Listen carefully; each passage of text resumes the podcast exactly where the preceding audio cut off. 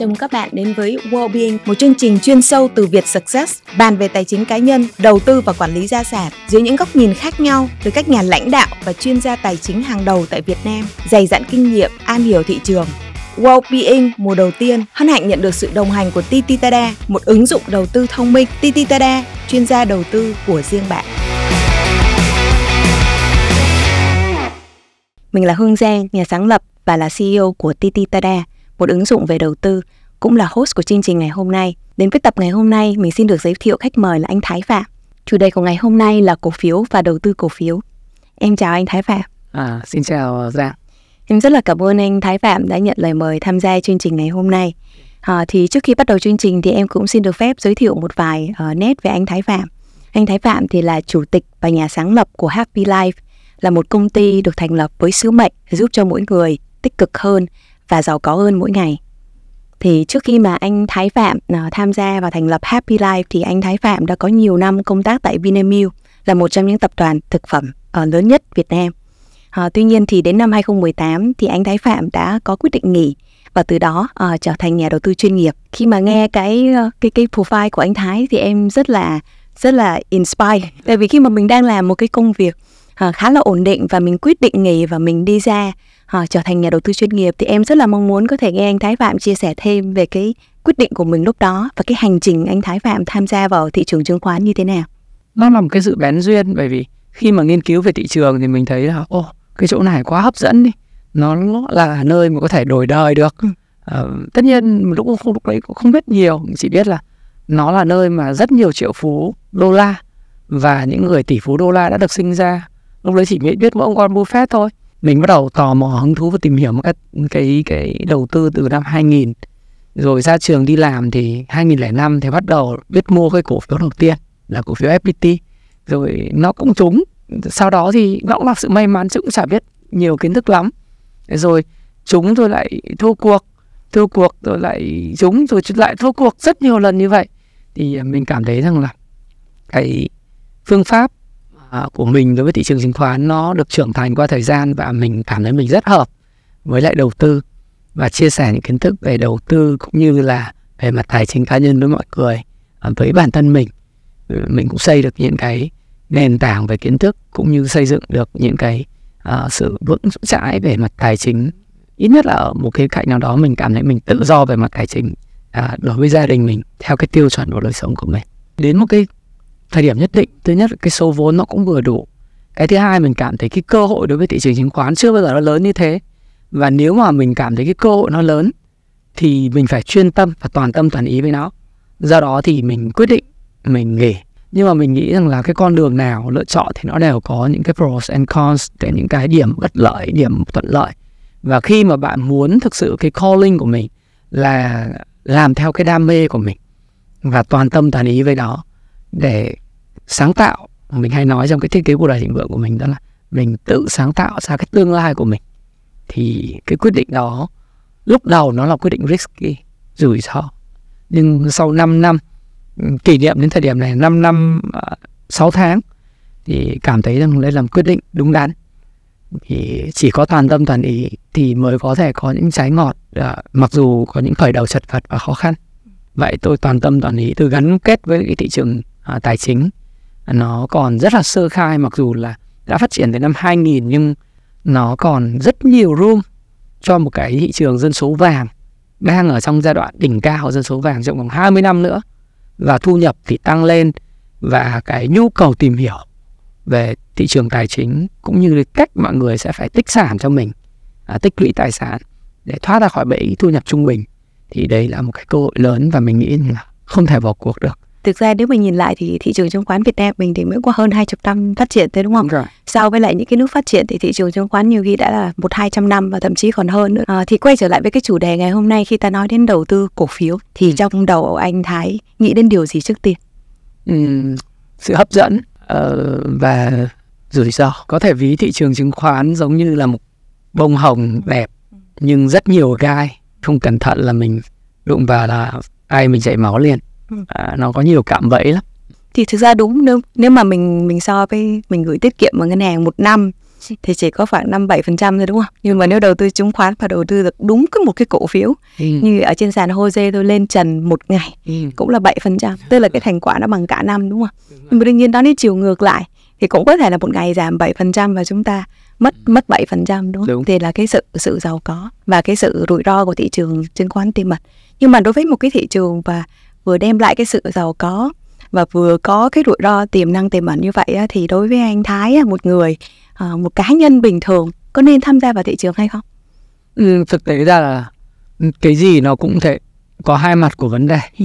cái điểm đẹp của nó và cái điểm xấu đúng không cái quan trọng ở đây nếu như bạn là một người đầu tư cẩn trọng khi bạn đầu tư thì cũng tương tự bạn lái xe bạn không biết điều gì xảy ra với bạn hết nhưng mà bạn biết chắc chắn bạn có thể làm được một thứ.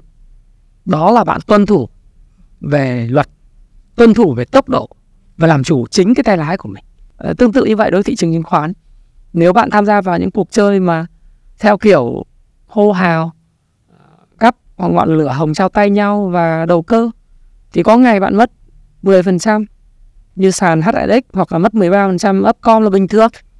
Nhưng mà nếu mà bạn chọn cái phương án chậm chắc, bền vững dựa trên một thứ mà mình có thể kiểm soát được. Đấy là tương lai và triển vọng của doanh nghiệp và cái mà mình có thể dự báo được thì nó cũng không có quá tệ. À, nó cũng có rủi ro đấy. Những lúc mà thị trường vô lý nó cũng có rủi ro đấy hoặc khi mà định giá của doanh nghiệp bị quá cao thì nó cũng có rủi ro đấy nhưng mà mình sẽ làm chủ được cái rủi ro đó và mình biết chắc đó là rủi ro hay không trong cái cái cái hành trình của thị trường chứng khoán thì anh Thái chắc là cũng đã trải qua rất là nhiều cái chu kỳ ừ. à, mỗi một lần khi mà chu kỳ tăng chu kỳ giảm thì thị trường có thể trong những cái à, một cái chu kỳ giảm có thể là giảm mấy trăm điểm cùng một lúc Ừ. mình cũng qua nhiều cái chu kỳ như vậy rồi thì ngay cả ví dụ như khi mình à, có một cái sự chuẩn bị nhưng mà nếu như khi mà đối mặt với những cái chu kỳ mà kinh tế như vậy khi mà thị trường biến động như vậy thì nó vẫn ảnh hưởng quá lớn đối với uh, tài sản của nhà đầu tư thì có uh, nên chăng rằng là uh, phải uh, xem xét uh, ảnh hưởng của chu kỳ đến với cái quyết định đầu tư của mình hay không? điều đó là đúng. Cái chu kỳ kinh tế luôn luôn đóng một cái vai trò rất lớn đối với lại cái quyết định đầu tư của mình. Cái quan trọng là thời điểm. Và cái khi mà mình tham gia thị trường vô cùng quan trọng. Và lúc nào mình mua bởi vì mua đúng là đã thành công đến 80% vì mình không phải lúc nào cũng mua. Mình sẽ biết điểm lúc nào mua phù hợp và lúc nào bán phù hợp. Thực tế ra cái câu nói như vậy nó cực kỳ đơn giản. Nhưng mà để trả lời cho cái câu nói đó, hoặc là cái câu hỏi khi nào mua và khi nào bán, nó là cả một cái hệ thống được xây dựng công phu và tỉ mỉ. Thì tất nhiên anh phải tính đến cái chu kỳ kinh tế, bao gồm những yếu tố về vĩ mô ờ, lãi suất, về cái việc mà chính sách tiền tệ, đúng không ạ? Nó lãi suất chỉ là một phần của chính sách tiền tệ thôi. Ờ, trước đây thì chỉ là Việt Nam thì bây giờ ờ, Giang và những nhà đầu tư sẽ thấy rằng là những tác động của các thị trường quốc tế liên thông như thị trường Mỹ, rồi thị trường Trung Quốc ngay lập tức có thể ảnh hưởng tới tâm lý, hành vi của nhà đầu tư trên thị trường. Ví dụ một cái pha giảm điểm vô cớ của thị trường chứng khoán Mỹ có thể kích hoạt một cái sự lo ngại nhất định của nhà đầu tư tại thị trường Việt Nam. Nếu nó chỉ giảm một ngày thì nó sẽ không tác động quá nhiều. Nhưng nó giảm liên tiếp liên tiếp. Mà ngày nào cũng mở ra thấy Dow Jones hoặc là S&P 500 nó giảm thì mọi người sẽ luôn luôn lo sợ là không biết là có những cái gì liên quan tiêu cực kinh tế thế giới không. Thì mọi người sẽ có tâm lý là khi mà cầm cổ phiếu, nó sẽ rủi ro hơn. Do đó thì với cái sự phát triển của internet, với Facebook và mạng xã hội, vân vân, thì đầu tư nó ngày càng trở nên phức tạp và dĩ nhiên ngoài cái yếu tố chu kỳ của kinh tế thì phải xét đến cả tâm lý học hành vi à, nhưng mà cái cốt lõi vẫn là là cái chu kỳ. Cái chu kỳ trong việc bơm tiền hút tiền tăng lãi suất hạ lãi suất khi nào nới lỏng và khi nào à, thắt chặt. Tức là thực ra nếu mà mình nhìn à, nền kinh tế trên thế giới ngày hôm nay thì nó càng ngày càng mở và nó liên thông với nhau đúng không? À, thành thử ra rằng là à, trước đây thì thị trường chứng khoán có thể là chỉ nhìn các hoạt động trong Việt Nam thôi nhưng mà ngày hôm nay khi mà mọi thứ nó mở và nó kết nối với nhau thì ngay cả những cái à, lãi suất và những cái lạm phát ở bên Mỹ, bên bên châu Âu hay là những cái nước xung quanh thì nó ảnh hưởng trực tiếp và nó đưa ra những cái phản ứng rất là nhanh. Cái điều này thực ra cũng quay trở lại cái cái ý mà anh Thái chia sẻ ngay từ đầu ấy, tức là đầu tư cổ phiếu thì nó có quả ngọt và nó cũng có rất là nhiều rủi ro thì ngay Đúng cả rồi. khi mà mình mình tham gia thì mình đã phải phải phải xác định được ờ, là cái cái rủi ro nó nằm ở đâu và có thể rằng là nếu như mà vào một cái chu kỳ down thì có thể rằng là cái cái rủi ro nó sẽ là khá là lớn đúng không ạ? thì bạn à, ngoài ra thì để làm được cái đó để hiểu được thứ nhất bạn hiểu chu kỳ thứ hai là bạn phải hiểu bạn làm gì ở mỗi giai đoạn của thị trường. Đấy thì là rất quan trọng. Nhưng mà cá nhân của anh á, cái thời điểm ngày hôm nay khi mà anh trải qua những cái thăng trầm của thị trường so với những cái thời điểm trước đây á cái cảm giác nó như thế nào và cái hành vi với cái xử sự của mình khi mà mình uh, là một nhà đầu tư chuyên nghiệp với lại khi mà mình còn uh, mới tham gia thị trường ừ. thì nó nó như thế nào? Câu hỏi rất là thú vị. Vì uh, đúng khi mà mình uh, làm một nhà đầu tư mà cái hệ thống đầu tư của mình nó chưa thực sự là hoàn chỉnh thì mình sẽ có nhiều cái nó gọi là upbeat theo cái nhịp lên của thị trường và lovers lo lắng khi mà thị trường giảm điểm nói chung là mình phản ứng react thay vì mình chủ động. Còn bây giờ thì uh, khi mà mình làm nhà đầu tư chuyên nghiệp tất nhiên thì không thể nào tránh hết rủi ro. Nhưng mà mình tiếp cận rủi ro thứ nhất là một cách bình tĩnh ừ, bởi vì tất cả mọi thứ đều có calculated risk những cái rủi ro mà mình chấp nhận được. Thí dụ mình nghĩ rằng là có những cái điểm tới hạn của rủi ro chạm đến đấy thì mình phải xử lý. Có thể là một cái hành động và chốt lời và cắt lỗ. Rất quyết đoán. Chứ không còn cảm tính. Và trong hệ thống của mình không còn cái yếu tố cảm tính là yêu ghét hay cái tôi to đùng của mình ở trong đó nữa. Đối với đầu tư thì mình thấy nó nhẹ nhàng hơn đơn giản hơn mong cầu ít hơn. Uh, đúng hệ thống và rất là tuân thủ nó. Thì mình thấy rất là an nhiên thoải mái. Giang có hỏi trước khi mà vào trong show là anh có thường xuyên check cái bảng điện không hoặc là anh phải theo dõi nó không? Thì quả thật là cũng theo dõi nhưng một ngày chỉ theo dõi vào những cái khung giờ nhất định thôi. Ví dụ như là cuối phiên ờ, uh, 9 giờ 15 khoảng 11 rưỡi khoảng 2 giờ chiều. Quãng quãng thời gian như vậy không phải xem liên tục bởi vì cái nhân sinh quan và cách tiếp cận của mình nó cũng khác đi. Nó không còn theo kiểu là lướt sóng hoặc là quá là short term nữa. Và khi mà mình ra thì cũng ra rất quyết đoán tức là anh Thái là từ rất trẻ đã có nhận thức về đầu tư. Và cho đến ngày hôm nay khi đã trở thành nhà đầu tư uh, chuyên nghiệp thì rất có kỷ luật trong đầu tư. Cũng có thể là đây là hai cái hết sức quan trọng mà đóng góp với cái hành trình mà mà thành công của anh Thái với tư cách là một nhà đầu tư chuyên nghiệp thì cho cái chủ đề ngày hôm nay thì mình nói về cổ phiếu và đầu tư cổ phiếu thì cũng có nhiều khán giả của chương trình thì cũng chưa có nắm rõ ừ. cái kiến thức về uh, đầu tư cổ phiếu nên em cũng muốn đi vào những cái câu hỏi nó mang tính chất là chi tiết hơn. Okay. Ví dụ như là khi mà nói đến đầu tư về cổ phiếu thì mình sẽ có nhiều cái trường phái đầu tư khác nhau. Ngay cả khi mà nói đến đầu tư trong đầu tư nó cũng có hai cái khái niệm gọi là đầu tư và đầu cơ ừ. à, thì thông thường thì em hay gọi đầu cơ nó thiên về trường phái đầu tư ngắn hạn trading ừ. À, và đầu tư thì thiên về đầu tư dài hạn hơn thì anh có thể chia sẻ uh, thêm về cái nhìn nhận của anh đối với hai cái trường phái đầu tư này như thế nào? Thực ra thì đầu tư và đầu cơ uh, speculation với lại investment về mặt bản chất thì uh, nó đều là một hoạt động mua bán cổ phiếu cả. Nhưng mà nó được phân biệt nhau thì chưa chắc là chỉ là thời gian. À, cái quan trọng nhất của đầu tư đó là xác định một cái giá trị. À, anh không gọi đó là real value nó không gọi là giá trị thật bởi vì thực tế bản chất cái từ giá trị valuation hay là định giá nó là một khái niệm khá là mang tính rất chủ quan subjective và nó phụ thuộc vào cái quan điểm đồng thuận của tất cả các bên liên quan thị trường về một cái tài sản nào đó về một cái cổ phiếu là nó đáng bao nhiêu tiền. Thì được gọi là rẻ và bao nhiêu tiền là fair bao nhiêu tiền là overvalue là là quá đắt. Thế thì cái việc đầu tư thì anh nghĩ là nó nhàn hơn. Đó là ngoài cái việc anh hiểu cái chu kỳ kinh tế và anh biết cái thời điểm anh mua thì anh cần chọn được những món hời. Dựa trên cái hiểu biết sâu sắc của mình về cái ngành và cái triển vọng của một cái ngành cụ thể, ngành công nghiệp cụ thể mà đất nước này đang cần hoặc đất nước này sẽ vẫn cần và nó còn tương lai trong vòng 10 năm để anh có thể tìm được cái uh, gọi là lợi thế cạnh tranh hay là cái edge cái một cái lợi thế của anh đó là anh mua được giá rẻ uh, và càng nhiều càng tốt ở cái vùng mà thấp hơn cái giá trị mà được tất cả mọi người cùng gọi là đồng thuận đồng ý trong một cái thời điểm bình thường Đấy. ví dụ như những cổ phiếu thép hay là những cổ phiếu về uh, sản xuất kinh doanh như Vinamilk hay là những cái cổ phiếu như FPT chẳng khi mà mình nhìn vào phân phối chuông ấy, ở giữa cái min score của về chính sách tiền tệ ờ, không quá thắt chặt cũng không quá nới lỏng thì cái định giá của cổ cổ phiếu thông thường nó vào khoảng bao nhiêu? Cái range nào?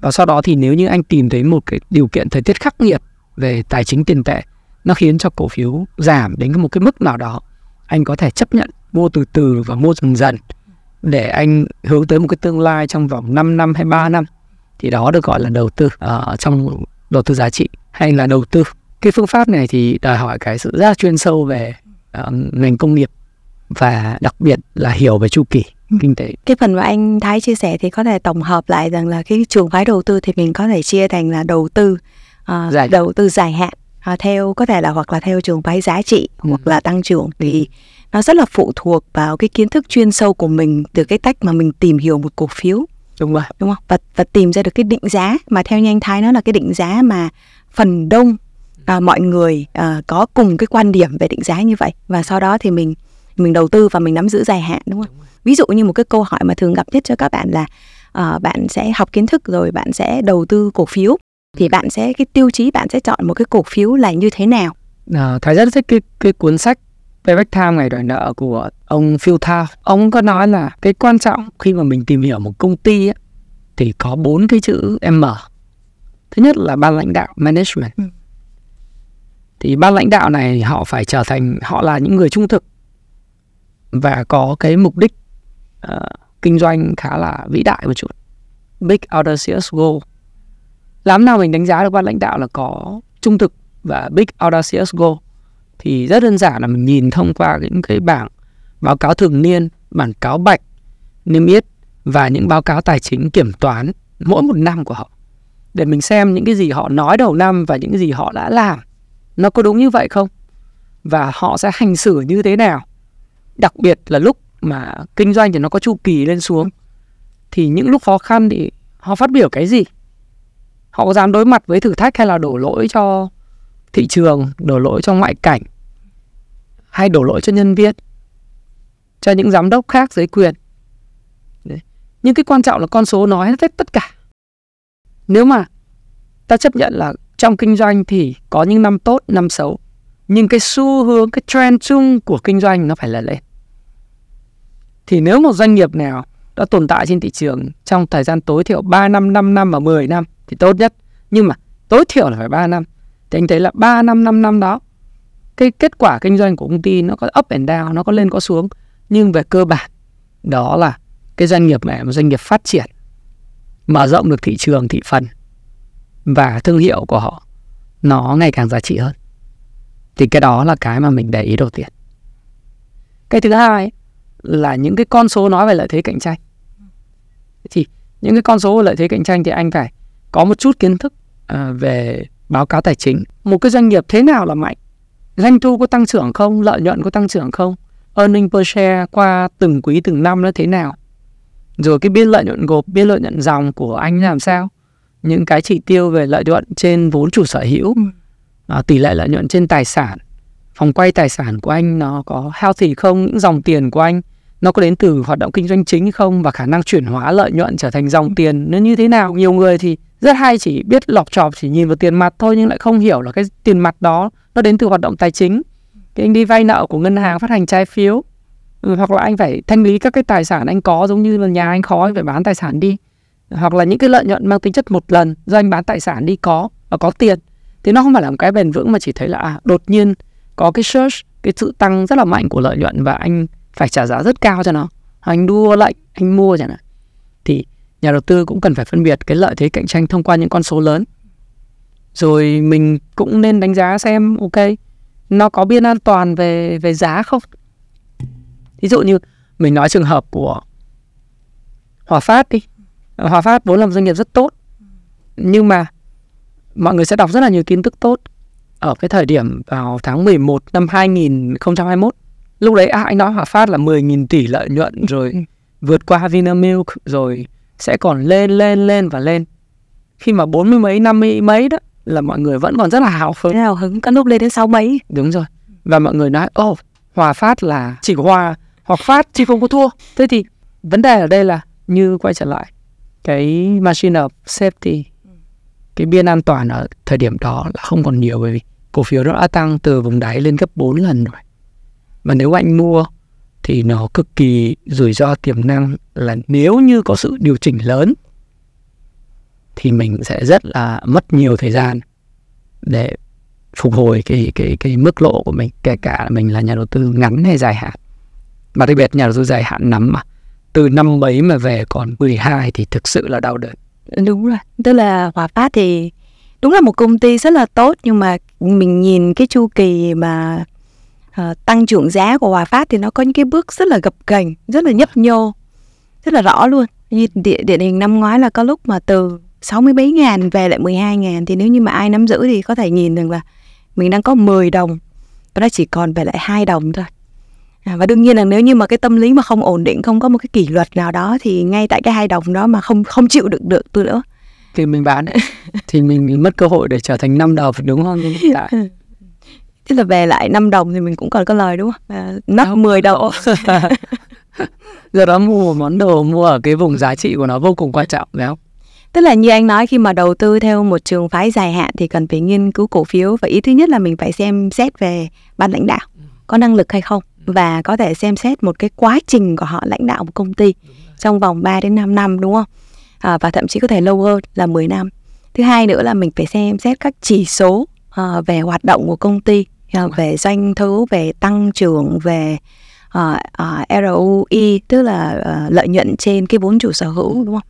và thứ ba nữa là mình phải xem xét rằng là cái sự an toàn của mình ở đây. Cái, cái giá đó có an toàn không? Cái mức giá mình vào có an toàn hay không? Nhưng mà làm sao để mình biết được cái mức giá đó mình vào là có an toàn hay không? Ừ, đó là một trong những cái nước sốt bí mật của những người đầu tư chuyên nghiệp. Tại vì thực ra nếu như mà lúc đó thực sự nếu như lợi nhuận của Hòa Phát mà là 10.000 tỷ à, hoặc là năm sau tăng trưởng thêm 20 25% nữa thì cái giá 60 ngàn PE lúc đó em nhớ cũng chỉ khoảng 6 7 lần thôi. Thực ừ. sự là không có đắt. Ừ. thì làm sao mà mình biết được rằng là cái 60 ngàn đó có phải là một cái giá an toàn để mình vào tham gia hay không? Cái câu này rất hay, bản thân uh, anh cũng phải trải qua khoảng 9 năm để anh uh, rút ra cái bài học cho mình. Có lẽ là các bạn khi mà xem cái show này, video này hoặc là theo dõi Thái Phạm một thời gian dài hoặc đọc các cái sách của Happy Life xuất bản thì các bạn sẽ mất không cần đến 9 năm để các bạn hiểu được cái principle, cái nguyên tắc này. Có nghĩa là thì mọi người hay quá trả giá cho cái hiện tại. Bản chất thị trường chứng khoán là thị trường của sự kỳ vọng. Khi mà mọi người kỳ vọng quá nhiều về tương lai thế dụ trường hợp của Hòa Phát là tương lai mọi người kỳ vọng nó quá nhiều. Chứ nó là 10.000 tỷ. Nhưng mà năm sau nó 12.000 tỷ rồi mọi người đang kỳ vọng nó 12.000 tỷ rồi 14.000 tỷ rồi 16.000 tỷ 18.000 tỷ 20.000 tỷ cho nên mọi người mới trả giá đó.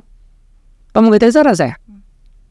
Nhưng, nhưng mọi người không có hiểu là hoặc là mọi người đã bị gọi là một hoạt động gọi là phi lý trí nó bỏ qua cái yếu tố là tính chu kỳ của cái cổ phiếu ngành thép. Là đến đó, đỉnh cao sẽ là lúc mà những hoạt động về bất động sản nó không thể mở mãi được. Nó sẽ phải cao trào rồi nó bị, sẽ đóng băng, mất thanh khoản và sẽ phải rớt giá. Rớt giá thì phải còn consolidate lại.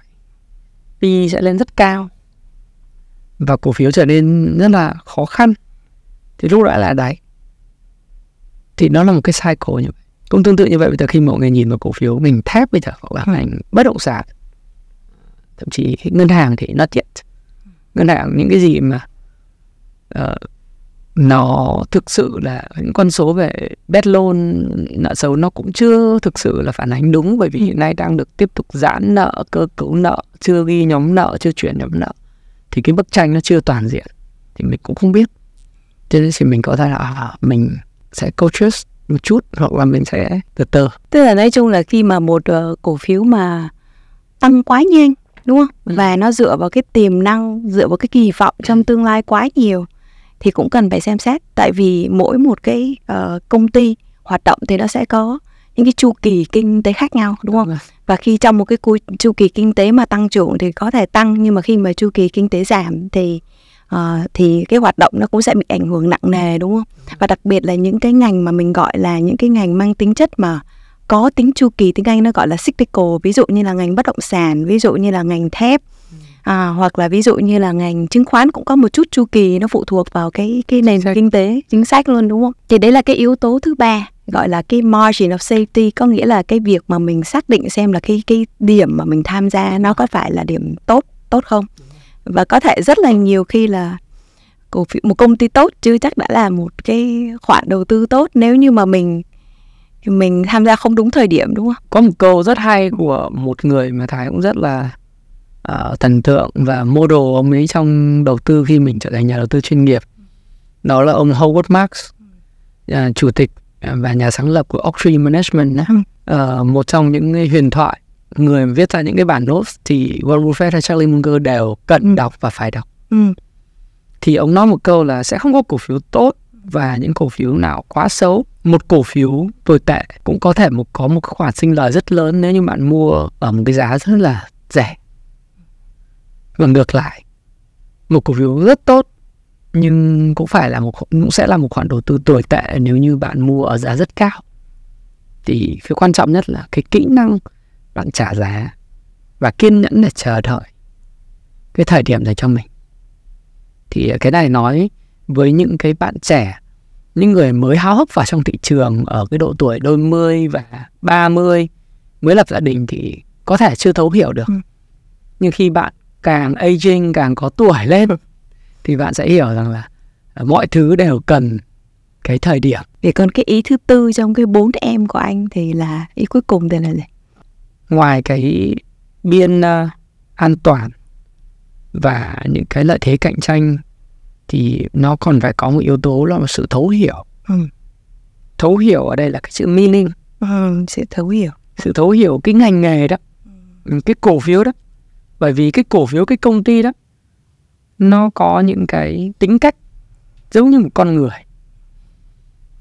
Và nếu mình coi nó một con người thì mình sẽ hiểu được cái habit của nó cái hành vi của nó. Và quan trọng nhất cái ngành nghề đó mình có thực sự hiểu được trong cái mô hình kinh doanh của nó không? Thí dụ như cách nó kiếm tiền như thế nào?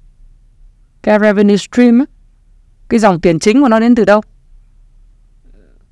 Nó đến từ thương mại bán lẻ hay là bán buôn hay là sản xuất hay là xuất khẩu hay là một lợi thế độc quyền nào đó thì anh phải nắm. Thí dụ mình đầu tư chẳng hạn như mình mua một cái cổ phiếu mà họ có một cái lợi thế cạnh tranh chẳng hạn như họ là cái người thầu chính cái dịch vụ sân bay. Ừ. ở cả hàng không quốc tế và nội địa. Ở toàn bộ khu vực phía nam thì dụ vậy mình đến sân bay. Mình không thể không ăn ở cái nhà hàng của họ. Mình không thể sử dụng không sử dụng những cái xe vận chuyển hành lý và những cái uh, thứ mà họ chuyên chở hành khách. Đúng không? Thế thì họ kiếm tiền từ việc là cho thuê địa điểm và lấy phí dịch vụ. Và như vậy giá vốn không có bao nhiêu cả. Ừ. và cái lợi thế đấy không phải có một người nào đó đến cạnh tranh là được. Thì bản chất là cái mô hình kinh doanh anh kiếm tiền như thế nào? Ừ. và cái biên lợi nhuận gộp của anh nó có được bảo vệ hay không thì anh phải hiểu rất rõ. Anh phải hiểu đối thủ cạnh tranh trong này. Thì à, thầy tin vào những cái thứ mà nó độc quyền hoặc là có hơi hướng có lợi thế độc quyền. Ví dụ họ nói một cái cổ phiếu khác như là Vinamilk thì nó không phải là độc quyền nhưng bằng cái năng lực của công ty thì công ty có một cái lợi thế về thị phần khá là lớn ở tất cả những ngành hàng từ sữa tươi sữa bột sữa đặc à, cái uh, à, thị phần của những cái sản phẩm cái kem hay là những cái sản phẩm dinh dưỡng khác. Thì nó do là cái anh giỏi anh làm phân phối tốt làm thương hiệu tốt thì anh chiếm được thị phần lớn. Do đó thì khi mà anh bán hàng thông qua điểm lẻ thông qua kênh thương mại điện tử thông qua supermarket hay nó có những cái biến động gì đó về giá nguyên vật liệu ờ, thì nó cũng không ảnh hưởng quá lớn. Bởi vì cái chi phí vốn để sản xuất ra ví dụ 100 triệu sản phẩm một ngày, cái chi phí cố định cũng vẫn vậy. So với lại một cái đối thủ cạnh tranh sản xuất ra 10 triệu sản phẩm một ngày, thì cái cost ở Cuso, cái chi phí vốn nó cũng thế. Cho nên cái biên lợi nhuận gộp của Vinamilk luôn luôn lớn hơn tất cả những cái doanh nghiệp khác. Và khi mà có biến động nguyên vật liệu thì họ hoàn toàn có cái lợi thế để có thể tăng giá để bảo vệ cái biên lợi nhuận gộp thì những cái đấy anh phải hiểu. Rồi có những doanh nghiệp là chỉ có cắm cái uh, nhưng lợi thế độc quyền là anh cắm cái cái giàn khoan xuống hoặc là anh thuê cái đơn vị cắm cái giàn khoan xuống anh hút cái khí về ừ. về đất liền và anh phân phối nhà máy điện nhà máy đạm. Là anh có lợi nhuận với anh là độc quyền quốc gia. Thì cũng không ai cạnh tranh anh được đúng không rất là hay. Cho nên cái quan trọng là cái meaning đối với mình nghĩa là cái sự thấu hiểu của mình đối với là một ngành nghề một cái doanh nghiệp thì mới là cái mà cốt lõi. Thì mình mới biết lúc nào là lúc mà nó rẻ.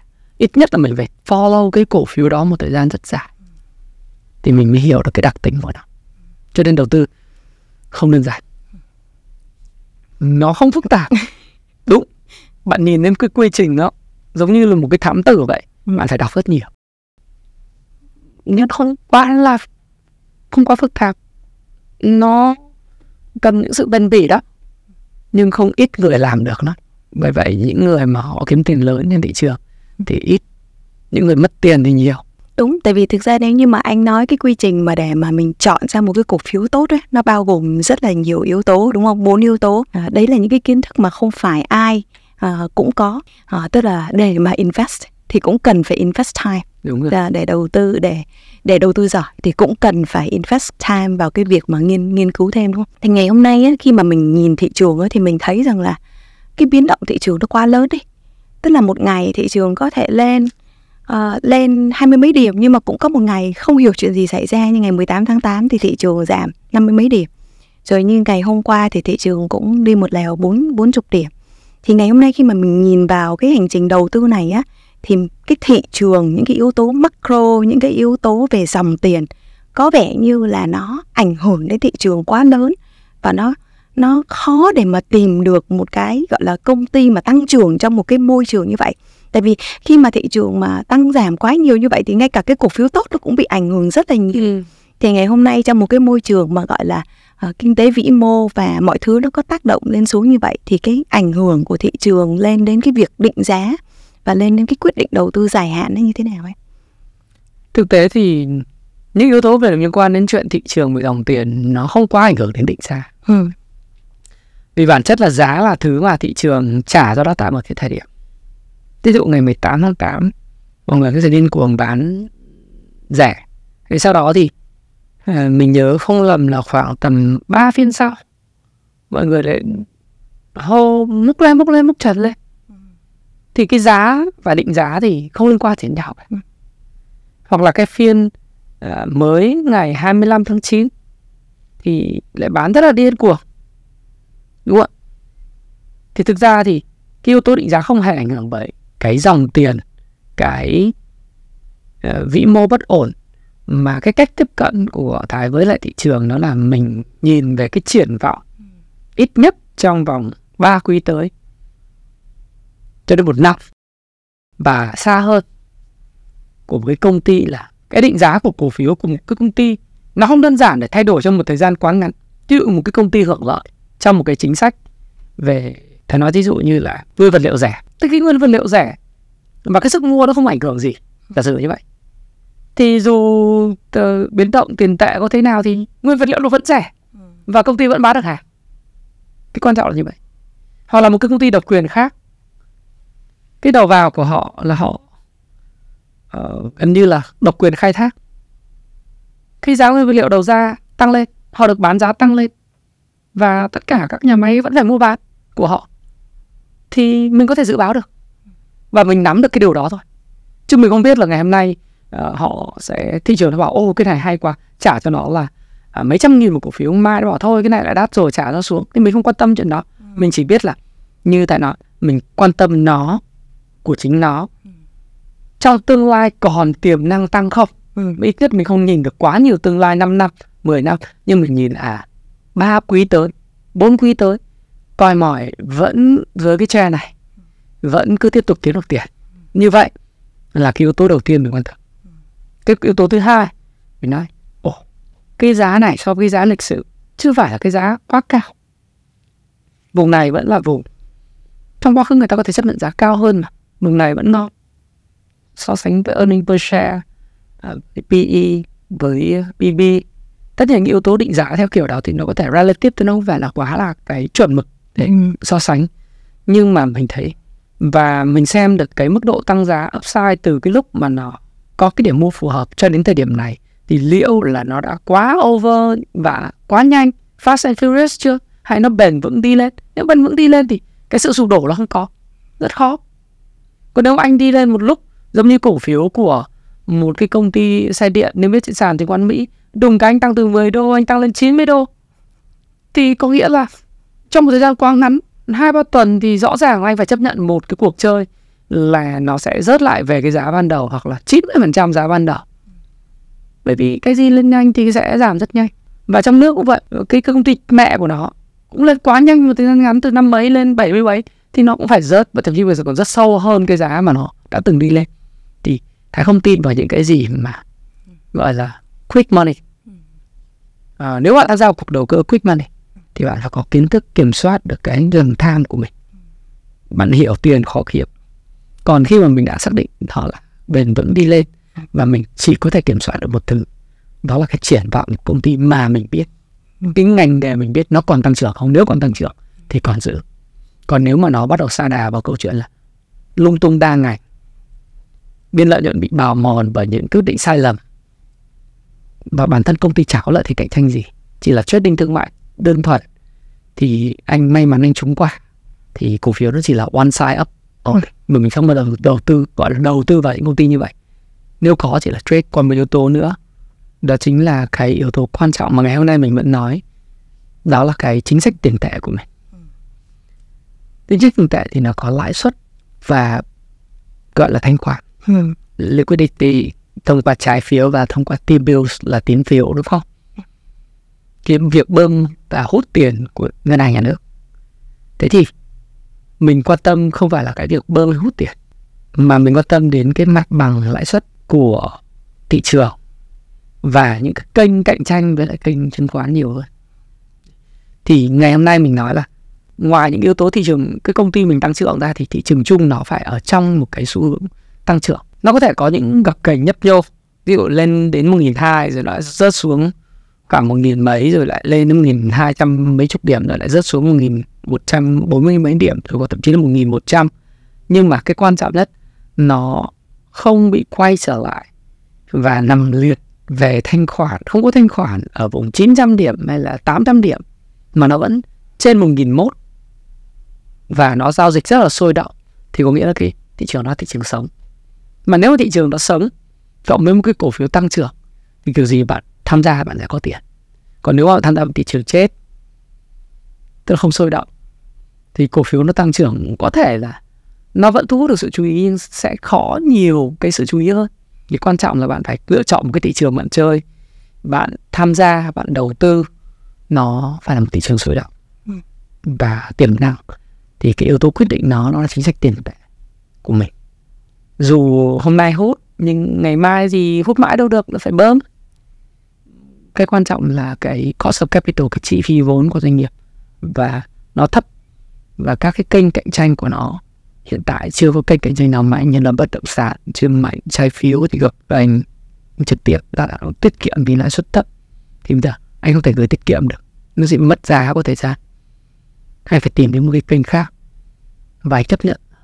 Rủi ro cao hơn một chút. Và nếu anh không có kinh nghiệm thì anh có thể invest vào một cái quỹ. Ừ. nhờ cái người đầu tư có kinh nghiệm hơn. Ừ, quản lý zoom hoặc là anh nếu anh nhiều tiền nữa thì anh mời một người tư vấn. Ăn theo deal còn sau tiền phi theo năm hoặc không thì anh muốn tự đầu tư thì phải trang bị kiến thức. Tức là nếu như mình đã theo một cái trường phái tăng trưởng thì mình cứ trung thành với cái trường phái của mình. Và cái việc định giá nó cũng không có bị ảnh hưởng bởi những cái noise trên thị trường. Được rồi. Tuy nhiên vẫn phải chú ý đến thị trường tại vì mình cần phải biết là thị trường nó vẫn đang còn sống đúng không? Tại vì nếu như mà thị trường nó đi vào một cái chu kỳ khủng hoảng mà mình không, không biết có gì không có cái gì sống được trong thị trường đấy cả. Đúng rồi, tại vì khi mà đi vào một cái chu kỳ mà kinh tế nó đau và nó sẽ kéo dài. Ừ. uh, thì có thể rằng là cái cái khoản đầu tư của mình dù là công ty tốt hay không tốt nó cũng bị ảnh hưởng vào trong thời gian rất là lâu đúng không? Uh, ví dụ như nếu như đối với những cái nhà đầu tư chưa có nhiều thời gian như vậy và nhà đầu tư mới đi ừ. và họ cũng uh, chưa có nhiều thời gian và chưa đủ kiến thức ừ. thì có một cái cái hình thức nào để họ có thể tham gia đầu tư cổ phiếu và cũng có thể là uh, hưởng được cái lợi nhuận từ cái thị trường của uh, chứng khoán hay là cổ phiếu uh, một cái cách nào đó để có thể đầu tư được không anh? Thực ra là có ừ. và một mặt thì giống như Giang vừa nói là nếu anh tìm hiểu thì anh sẽ mất thời giờ và tất nhiên là anh cần anh nếu mà anh quyết tâm để có cái độc lập tự do về tài chính đấy ừ. mình gọi là cái financial independence thì anh phải invest time nhưng mà cái quá trình đó nó không phải là một quá trình mà sẽ có cái thành quả ngay. Thì anh cũng không được sốt ruột. Nhưng đồng thời à, anh có thể chia cái khoản tiền của mình ra thành dụ như 8 phần ừ. và hai phần. À, anh có thể thích tự đầu tư hai phần đó. Ừ. và 8 phần anh tìm đến những cái người quản lý gọi là các quỹ đầu tư tương đối có cái thành tích trong cái quá khứ. Hoặc là những cái advisory board, về investment, tức là người mà tư vấn cổ phiếu tốt để anh có thể nhờ họ tư vấn. À, tất nhiên họ sẽ không thể tư vấn cho anh lướt cổ phiếu này ờ, trong ngày như thế nào và mua bán hàng ngày ra làm sao. Nhưng ít nhất thì họ sẽ cho anh một cái định hướng với những cái expertise, những cái kinh nghiệm của họ là cái cổ phiếu này có triển vọng hay không, có bền vững hay không và có rẻ hay không hoặc là có phe hay không. Và đương nhiên anh có thể chọn mua một cái chứng chỉ quỹ hoặc là một đầu tư vào một cái quỹ đầu tư nào đó mà anh thấy cái thành tích trong quá khứ và cái sự minh bạch của họ về làm ăn kinh doanh thì có rất là nhiều. Và trên thế giới thì Giang cũng biết là có Vanguard có Fidelity. Blackstone rất nhiều những cái cái quỹ đầu tư như vậy. Từ quỹ đầu tư dưới dạng là mutual fund cho đến cái index ETF funds vân vân thì tùy vào cái sự tin tưởng của mỗi nhà đầu tư và cái độ mạo hiểm của nhà đầu tư tức là đối với những cái bạn uh, trẻ hoặc là những cái người mà chưa có cái thời gian để tìm hiểu thêm về uh, chi tiết về việc uh, từng công ty như thế nào để tìm ra được cái cổ phiếu cho riêng mình thì hoàn toàn có thể chia cái thu nhập của mình ừ. thành thành thành hai phần như anh nói đúng không? 80% thì có thể tìm uh, uh, đầu tư vào một những cái quỹ thụ động như là ETF ừ. hoặc là như ai có rất là nhiều tiền thì có thể là uh, thông qua các advisor để họ tư vấn thêm cho mình uh, để quản lý cái danh mục đúng không? Ừ. Còn lại 20% thì mình vẫn có thể là tự uh, đầu tự tư và lấy cái cảm giác của thị trường và bắt đầu học hỏi. Uh, tìm hiểu để cảm giác thị trường đúng không? Tức là cứ phải cứ phải bỏ tiền xuống dù ít dù nhiều dùng một chút xíu cũng được nhưng mà để cảm nhận cái thị trường và để coi như là uh, gần như là từ từ học hỏi tích lũy kiến thức để mình build dần đúng không? Đấy là ờ, mình đã chia sẻ xong về cái phần mà gọi là đầu đầu tư uh, đầu tư dài hạn thì mình quay trở lại một chút nói đến chuyện uh, đầu cơ hay là gọi là trading ngắn hạn đi. Đầu cơ thì nó lại chia thành là những người trend trader, trend following trader và những người uh, scalp tức là gọi là short term investor hay là những người trader mà rất là ngắn hạn day trading, day trader. Thì cái người đầu cơ theo trend following thực tế ra họ là những người đầu tư và đầu cơ combination tức là uh, họ là một người kết hợp cả FA và TA ừ. nhưng họ có thể cầm một cái cổ phiếu có thể trong suốt một chu kỳ 18 tháng 36 tháng rất là dài cho đến hết cái chu kỳ tăng trưởng của một cổ phiếu. Và họ cũng dùng biểu đồ phân tích kỹ thuật và cái phân tích cơ bản của cổ phiếu về ngành nghề để họ nắm giữ trong xu một xu hướng trong cái chu kỳ phát triển của kinh tế. Đấy cũng là một hoạt động đầu cơ. Như Jesse Livermore cũng vậy không phải là ngày nào cũng mua bán. Mà khi ông mua xong một deal là mấy tuần sau ông mua tiếp. Và có khi cũng chả mua deal nào tiếp ông cứ cầm cái giá thấp đấy trong một chu kỳ mấy tháng ông mới chốt lời. Thì hoạt động nó cũng không phải là quá ngắn. Nhưng mà cái trường hợp đấy người ta đi kinh doanh theo xu hướng trend following còn một cái trường phái nữa là trường phái theo kiểu là mua bán giao dịch kiếm sống qua trading và theo trường phái uh, kỹ thuật đúng không? Kỹ thuật, kỹ thuật kiểu nếu mà thị trường mình có T không nữa thì nghĩa là mua mua bán bán liên tục liên tục ừ. T3, T0, T3, T7, T10 cái đoạn lại thế. thì họ sẽ dựa trên phần thuần túy là họ không quan tâm đến cái FA của cổ phiếu họ chỉ quan tâm đến những cái mẫu hình và những cái cây nến những cái biểu đồ để họ vào và ra họ lấy very short term capital gain. Ừ. à, thì à, đấy là cái hình thức à, anh gọi là trading mà day trader những người giao dịch hàng ngày để kiếm tiền. Phải nói là nếu mà mình nhìn vào thị trường Việt Nam mà mình nhìn những cái chỉ số cho đến ngày hôm nay thì thị trường chứng khoán Việt Nam mình đã có tới 7,5 triệu à, tài khoản tham gia. Và cái tốc độ mà mở tài khoản chứng khoán là rất là nhanh. À, thì tức là cái cái mong muốn của rất là nhiều người tham gia vào thị trường và cũng có một cái số lượng rất là cao tham gia và đầu tư theo kiểu ngắn hạn. Thì đối với các nhà đầu tư ngắn hạn thì anh có những cái uh, gọi là advice gì về cái cách mà mình có thể làm sao để quản lý cái việc đầu tư ngắn hạn nó được hiệu quả hơn không? mà ờ, cũng hai câu hỏi hai. Thì đối với nhà đầu tư ngắn hạn thì theo anh là họ phải hiểu tất nhiên họ là người chấp nhận rủi ro cao nhưng họ phải hiểu thứ nhất là họ phải toàn tâm. Toàn tâm toàn ý. Thứ hai là họ phải hiểu về kỹ thuật rất là chặt chẽ. Có thể là kỹ thuật ờ, phân tích kỹ thuật ấy, gọi là technical analysis tốt. Và tất nhiên nên hiểu thêm về những cái vĩ mô nữa về dòng tiền nữa thì sẽ giúp họ có thể vận hành ngắn hạn một cách nó hoạt hảo hơn. Thì đa phần những người tham gia thị trường 7,5 triệu ờ, tài khoản thì anh nghĩ rằng đâu đó người tham gia thực sự trên thị trường là vào khoảng tầm hơn 3 triệu thôi. Ừ. bởi vì mỗi người có thể mở hai ba tài khoản ở vài công ty khác nhau rồi mỗi một cái môi giới đi chỗ này thì lại hướng khách hàng mở chỗ kia. Thì uh, nó cũng đâu đó khoảng 3 triệu người trên 100 triệu dân thì 3% nó không phải là quá lớn. Thì bây giờ Giang thấy là chưa có quỹ hưu trí đầu tư về thị trường mới chỉ có các cái nhà đầu tư tổ chức thuộc công ty bảo hiểm, thuộc công ty quỹ đầu tư, thuộc ngân hàng mà có một cái phần đầu tư nhỏ không đáng kể.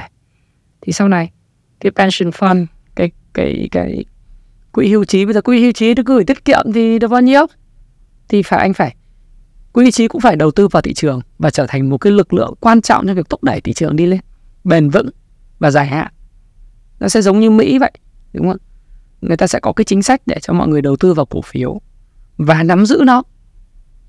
Khi mà đánh thuế là chuyển nhượng ngắn hạn và tức là short term capital gain để khuyến khích mọi người tham gia vào nắm giữ cổ phiếu dài hạn. Tin tưởng vào cái nền kinh tế thì sẽ đến lúc thị trường Việt Nam sẽ đi theo cái hướng đó. Khi nào thì cũng biết nhưng mà chắc chắn nó sẽ đi theo cái hướng đó. Thì cái quy mô thị trường nó sẽ còn mở ra một cách thụ động hoặc chủ động. Thụ động là các cái cá nhân sẽ gửi tiền vào các quỹ đầu tư. Và cái quỹ hưu trí của chính phủ sẽ tham gia vào thị trường. Đồng thời là những nhà đầu tư cá nhân cũng chủ động mở tài khoản để tự kinh doanh tự đầu tư cổ phiếu của mình. Dù ngắn hay dài thì nó sẽ tạo ra cái sự sôi động. Và anh nghĩ rằng là quan trọng hơn nữa là cái tiềm năng kinh tế của Việt Nam. Với những cái hiệp định thương mại tự do được ký kết với cái vị trí chiến lược của mình Ừ. khi mà được Mỹ à, và những cái nước mà phương Tây họ lựa chọn là nơi sản xuất hàng hóa rồi công nghệ ừ, về bán dẫn semiconductor và thậm chí có những cái tiến bước xa hơn.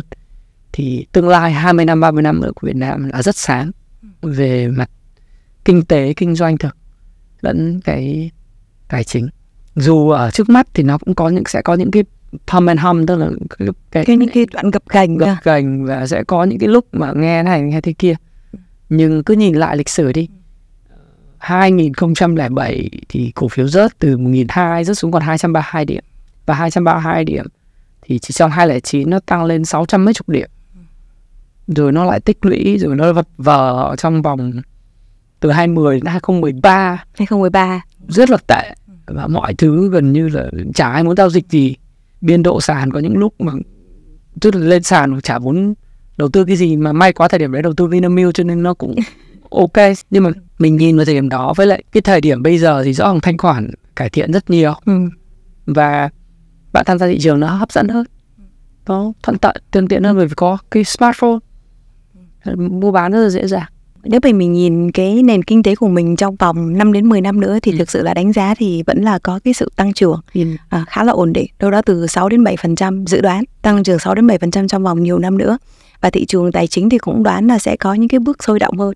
Và khi mà nó sôi động như vậy á, và cái tính thanh khoản như ngay, ngay cả khi mình nói đến thanh khoản thôi Ừ. cách đây trước dịch á, trước 2020 thì em nhớ là thanh khoản chỉ khoảng 3.000 tỷ một ngày thôi nhưng đến ngày hôm nay ờ, trong dịch có lúc lên đến đỉnh điểm là khoảng độ 40 uh, 2 46.000 tỷ một ngày.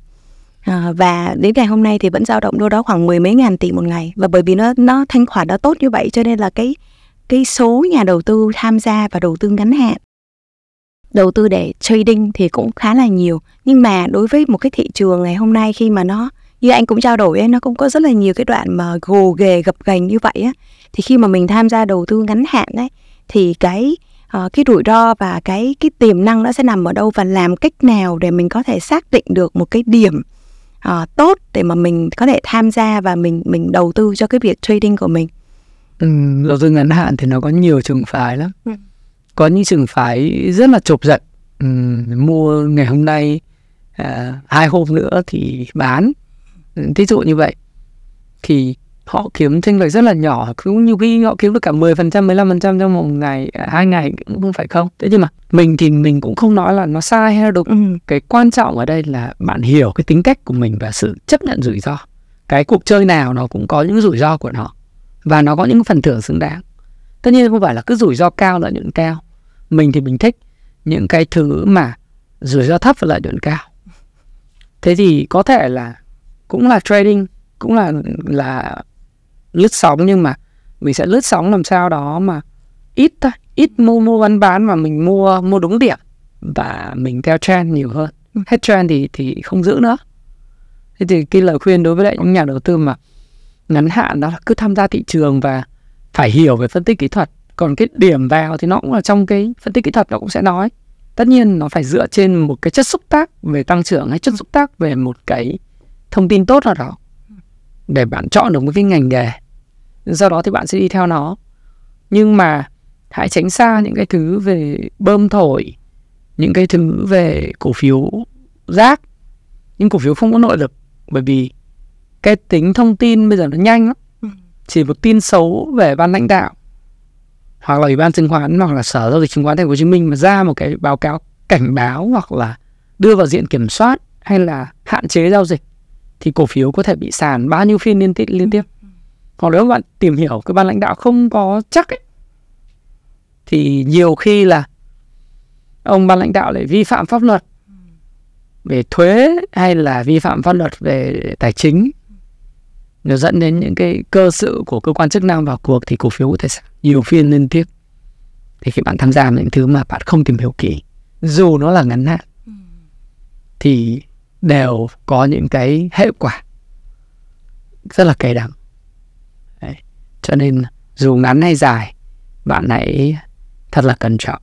Tức là ngay cả khi mà mình ờ, mình là đầu nhà đầu tư, thực ra mình cũng làm đầu tư thì mình cũng không có nói là đầu tư dài hạn là tốt hay đầu tư ngắn hạn là là không tốt. Quan trọng rằng là mọi người phải hiểu mình làm gì và xác định được là cái mức độ của lợi nhuận và cái mức độ chấp nhận rủi ro của mình đúng không? Ngay cả khi mà mình là người mình đã xác định mình là người đầu tư ngắn hạn rồi thì cái phần mà quan trọng ở đây cũng vẫn là không chỉ là chỉ phải ờ, coi biểu đồ ờ, ờ, biểu đồ ờ, giá và dòng tiền mà cũng phải biết hiểu được cái cơ bản về công ty đúng không? Tại vì những cái rủi ro tiềm ẩn như anh vừa mới chia sẻ như ngày hôm thị trường có thể có những cái biến động rồi ủy ban chứng khoán có thể có những cái uh, warning hoặc là ví dụ như ban lãnh đạo công ty có thể thực hiện những cái cái insider trading. Đúng rồi làm ảnh hưởng đến giá cổ phiếu thì hoàn toàn là có thể ảnh hưởng. Rất nguy hiểm. Nói chung hãy tham gia dù mình trade thì mình trade những cái cổ phiếu nào mà nó có nền tảng và kết quả kinh doanh tốt thì vẫn mang lại cái lợi nhuận cao hơn là mình trade những thứ mà nó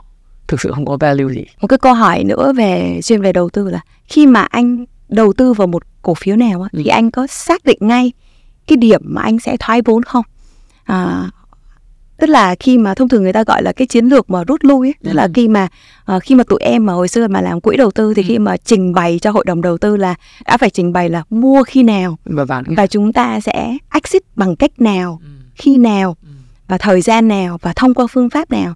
Thì đối với là một nhà đầu tư như cá nhân như anh thì anh có có. à, đưa ra những cái cái rules để mà mình xác định xem là mình khi nào mình sẽ sẽ thoái vốn và mình anh có thể chia sẻ thêm về cái này được không?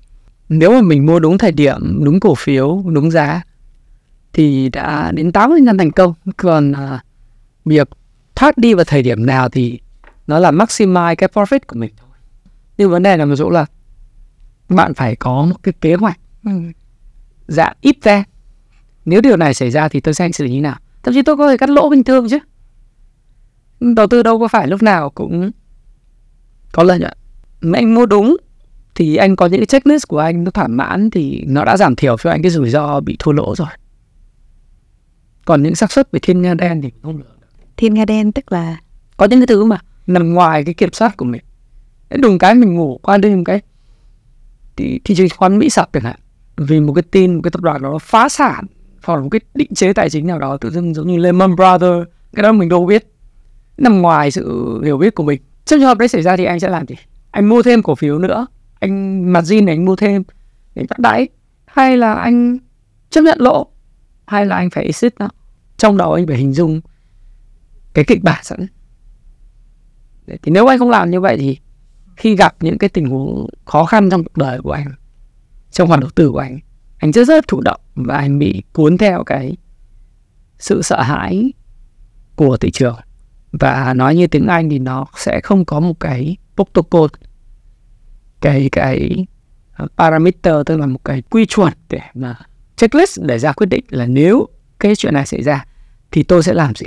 Ví dụ như một vài cái ví dụ cụ thể, checklist của anh ngày hôm nay để mà anh thoái thoái vốn cho một cổ phiếu là gì? Ừ, một là cổ phiếu đấy tăng giá quá nhanh thời gian ngắn và vượt qua cái vùng giá trị mà anh nghĩ là nó fair. Được có thể cổ phiếu đó nó tiếp tục lên nhưng mà anh cảm thấy đủ. Đây anh gọi là mua đầu gối bán ở vai. Anh không mua không bán ở đỉnh đầu. Ừ. Đúng. Hoặc khi cổ phiếu chạy nước rút sau rất nhiều nền giá theo phân tích kỹ thuật ấy, thì nó cũng là một cái mà mình bán từ từ mình có thể mình không bán một lần mỗi ngày bán chút về cổ phiếu khi mà mọi người đang hưng phấn thì mọi người sẽ mua dần dần lên mỗi ngày mình bán một chút hoặc là khi mà có một cái điểm nào đó về mặt phân tích kỹ thuật mà mình cảm thấy là cái cổ phiếu đấy mà mà bị gãy thì mình phải ra hết. Và mình chấp nhận là có một khoản thua lỗ nhỏ hoặc là mình lợi nhuận nhỏ ở trong một cái một cái deal hay một cái investment deal là bình thường. Một cái checklist nữa là khi cái dự báo của mình hay tất cả mọi thứ đều cần phải có dự báo phải không? Ờ, cái mà mình nói mình kiểm soát được đấy là với những cái sự hiểu biết của mình về ngành nghề, về ban lãnh đạo của công ty, về mô hình kinh doanh, thì mình dự báo là cái doanh thu sẽ tăng từng này, lợi nhuận sẽ tăng từng này. Thế nhưng mà khi cái kết quả báo cáo đi ra, nó lại có những sự sai lệch một cách rất đáng kể với cái dự báo của mình. Thì có nghĩa là ở đâu đó trong một cái suy nghĩ của mình nó sẽ chưa có tròn trịa, mình chưa hiểu rõ là nếu mình dự báo nó là lợi nhuận, nhưng mà tự nhiên nó lại có một khoản thua lỗ deficit ta nói mà mình không biết thì những cái đó nó bắt đầu vi phạm cái rule của mình về tăng trưởng thì mình phải exit nó còn nếu như tất cả mọi thứ nó tốt, mà cổ phiếu dao động tăng giảm một phần trăm, hai phần trăm, ba phần trăm ờ, không có ý nghĩa gì cả trong ngắn hạn. Bởi vì cổ phiếu không phải lên mãi, cũng bao giờ giảm mãi, có những cổ phiếu nó sẽ cứ lên, theo đồ thị của thuật nó lên, nó tích nền. Và khi một cái nền nó đủ cộng một cái tin tốt nó sẽ tăng phá cái nền cũ và đưa lên. Lúc đấy nhà phân tích kỹ thuật sẽ chạy vào là mua tiếp và đẩy ngã tiếp. Thì đối với người đầu tư dài hạn thì cái quan trọng của anh không phải là cái biến động thông này mà cái quan trọng của anh là những cái checklist đó. Về kết quả kinh doanh này. Về một cái điểm tới hạn chấp nhận được của anh về mặt rủi ro cái cái cái điều này là gì? Và một cái vùng giá trị mà anh nghĩ rằng nó là fair. Còn nó không có giá trị thật. Real value hay là như nào thì anh không phải là cái người thích trường phái như vậy mà anh là cái người mà nghĩ rằng bất cứ một cái gì đều có cái giá trị nhất định. Tức là tổng kết lại là khi mà anh anh Thái bắt đầu đầu tư vào một cổ phiếu thì thực sự là đã có những cái kịch bản if then. Ừ. If then tức là nếu cái chuyện này xảy ra ừ. thì chúng ta sẽ có cái hành động như thế này và ừ. khi mà nói đến uh, thoái vốn chẳng hạn thì những cái uh, checklist cơ bản nhất của anh ví dụ như là nếu như cổ phiếu đó tăng rất nhanh trong một thời gian quá ngắn thì cũng có thể là phải xem xét cái việc mà mình bán hoặc là khi mà mình phân tích cơ bản và mình có đặt ra mình có tìm hiểu về tiềm năng uh, tăng trưởng của công ty và nếu như kết quả kinh doanh hay là có bất cứ cái thứ gì nó không có đẹp nó nằm đúng như cái cái dự báo của mình thì cũng phải xem xét để mình xem. Và mình cho nó hai quý. Và cho nó hai quý để mà nó có thể bách lại so với cái mức mà mình mong đợi mình mong đợi hay không. Ví dụ mình muốn là mình đầu tư vào công ty thì cái công ty nó phải tăng trưởng. Nhưng nó có thể có một quý nó choppy vâng. nếu quý sau bạn phải khác cái đúng không anh nghĩ rằng để thành công được thì mình phải gắn với những cái kỷ luật như thế. Ok vậy tôi đầu tư cái này thì xin những checklist nào? Tại sao tôi lại mua? Nó thỏa mãn hết thì tôi mua. Không thỏa mãn thì kể cả bạn có nói nó hời làm tôi không mua. Thì bạn làm được như vậy. Thì tôi nghĩ là sẽ thành công. Ừ. mà nhưng mà để làm được điều đó không dễ. Checklist là gì ừ. cộng với lại cái kỷ luật của mình? Ừ. thì đấy là cái quan trọng thì em cũng hỏi một câu này đó mang tính chất hơi cá nhân à, anh Thái có thể chia sẻ thêm về cái khoản đầu tư trong quá khứ mà mình cảm thấy thất vọng nhất và một khoản đầu tư mà mình cảm thấy là mình mình uh, mình cảm thấy là đạt kỳ vọng nhất không? Khoản đầu tư thất vọng nhất thực tế ra là không có nhiều khoản lỗ nhất chẳng hạn. Một khoản đầu tư mà lỗ nhất thì có lẽ là do mình không tuân thủ checklist ừ. À, về một cái ngành nghề mà không có khả năng tăng trưởng ví dụ mình đầu tư vào ngành điện chẳng hạn thì uh, nó nó phải là cái ngành nghề nó là thiết yếu nhưng nó không phải là ngành nghề tăng trưởng. Và thứ hai là nó không được đánh giá cao của thị trường. Thứ ba là mình không tuân thủ checklist. Mặc dù mình mua được cái thời điểm mua thấp nhưng mà nếu mà mình lại mua thêm cái đó lên thì nó lỗ đúng không? Nhưng mà cái chuyện đấy là chuyện bình thường nó chưa giờ gọi là thất vọng cả. Bởi vì anh hay có cái hoạt động reflection ấy tức là ừ. mỗi một tuần này mỗi một tháng hay mỗi một quý thì anh có một cái khoảng thời gian nó gọi là thinking time. Anh sẽ dành cho mình khoảng ít nhất là một giờ chỉ để nghĩ lại những cái gì mình làm tốt và những cái gì mình có thể làm tốt hơn. Mình đã chưa làm tốt mình làm tốt hơn đối với hệ thống đầu tư của mình. Thì sau đó thì anh sẽ hoàn thiện cái checklist của anh và cái system của anh tất nhiên có những cái bài học phải trả giá bằng rất nhiều tiền. Ừ. không những được tiền mà có thể là cả về mặt danh tiếng của mình. Thì mình sẽ phải tìm cách để mình chấp nhận. Đó là quá trình học. Từ vì mình trải qua rất nhiều chu kỳ thì mình không bao giờ gục ngã cả. Nhưng mà về cơ bản là mình chấp nhận nó là một quá trình học. Và mình sẽ không lặp lại những cái tương tự như vậy. Và mình sẽ tuân thủ theo một cái kỷ luật nó rất là nhất quán thế là cái mà anh nói về cái thất vọng.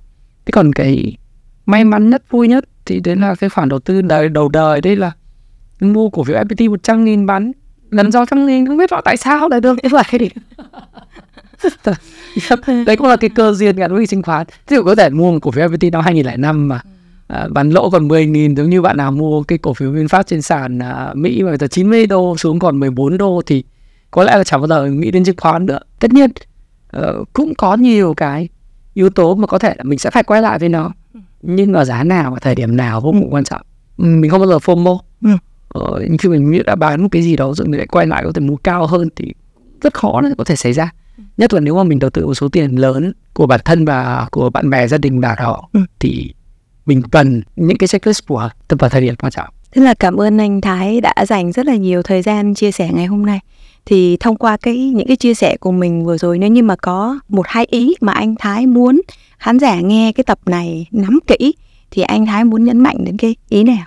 Thực sự là muốn không gọi là khuyên đâu, ừ. nhưng mà muốn chia sẻ à, có một cái uh, để lại cho khán giả cái gì trong một cái chia sẻ rất dài này đó là đầu tư là một cái hành trình lâu dài và hãy tiếp cận nó từ tốn thôi kỳ vọng vừa phải từ tốn và bài bản.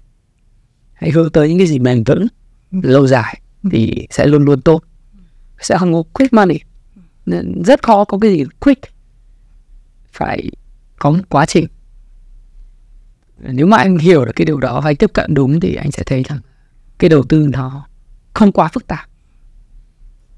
Nó không đơn giản. Và qua thời gian, nếu anh chọn được công ty tốt, chọn được một cái thị trường sống tức là thị trường sôi động và một cái đất nước phát triển một cái doanh nghiệp nó tăng trưởng thì cái tài sản của gia đình mình nó sẽ tăng trưởng theo. tăng trưởng theo bởi vì mình không có thụ động mức lương của mình sẽ tăng theo qua năm khi mình trở thành cái công nhân hoặc là kỹ sư hoặc là cái người cán bộ có tay nghề hơn có kinh nghiệm hơn.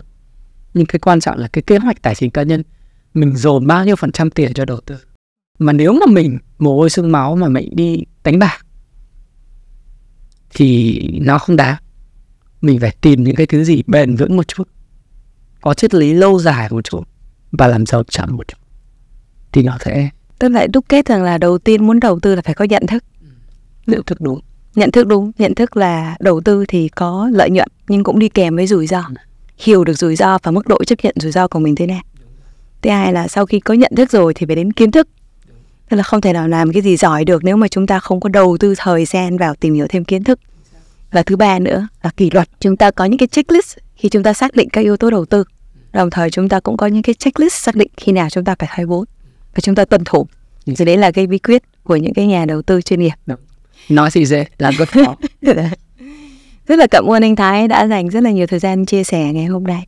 Vừa rồi là những chia sẻ của khách mời ngày hôm nay anh Thái Phạm. Hy vọng thông qua những chia sẻ của anh Thái Phạm chúng ta đã có thêm những kiến thức về cổ phiếu và đầu tư cổ phiếu nếu như các bạn yêu thích nội dung tập hôm nay có thể ủng hộ Việt Success bằng cách nhấn nút subscribe đồng thời các bạn cũng có thể nghe nội dung của các tập khác thông qua các kênh podcast như Spotify, Apple Podcast, Google Podcast. Rất là cảm ơn các bạn đã lắng nghe và hy vọng gặp lại các bạn trong các tập tiếp theo.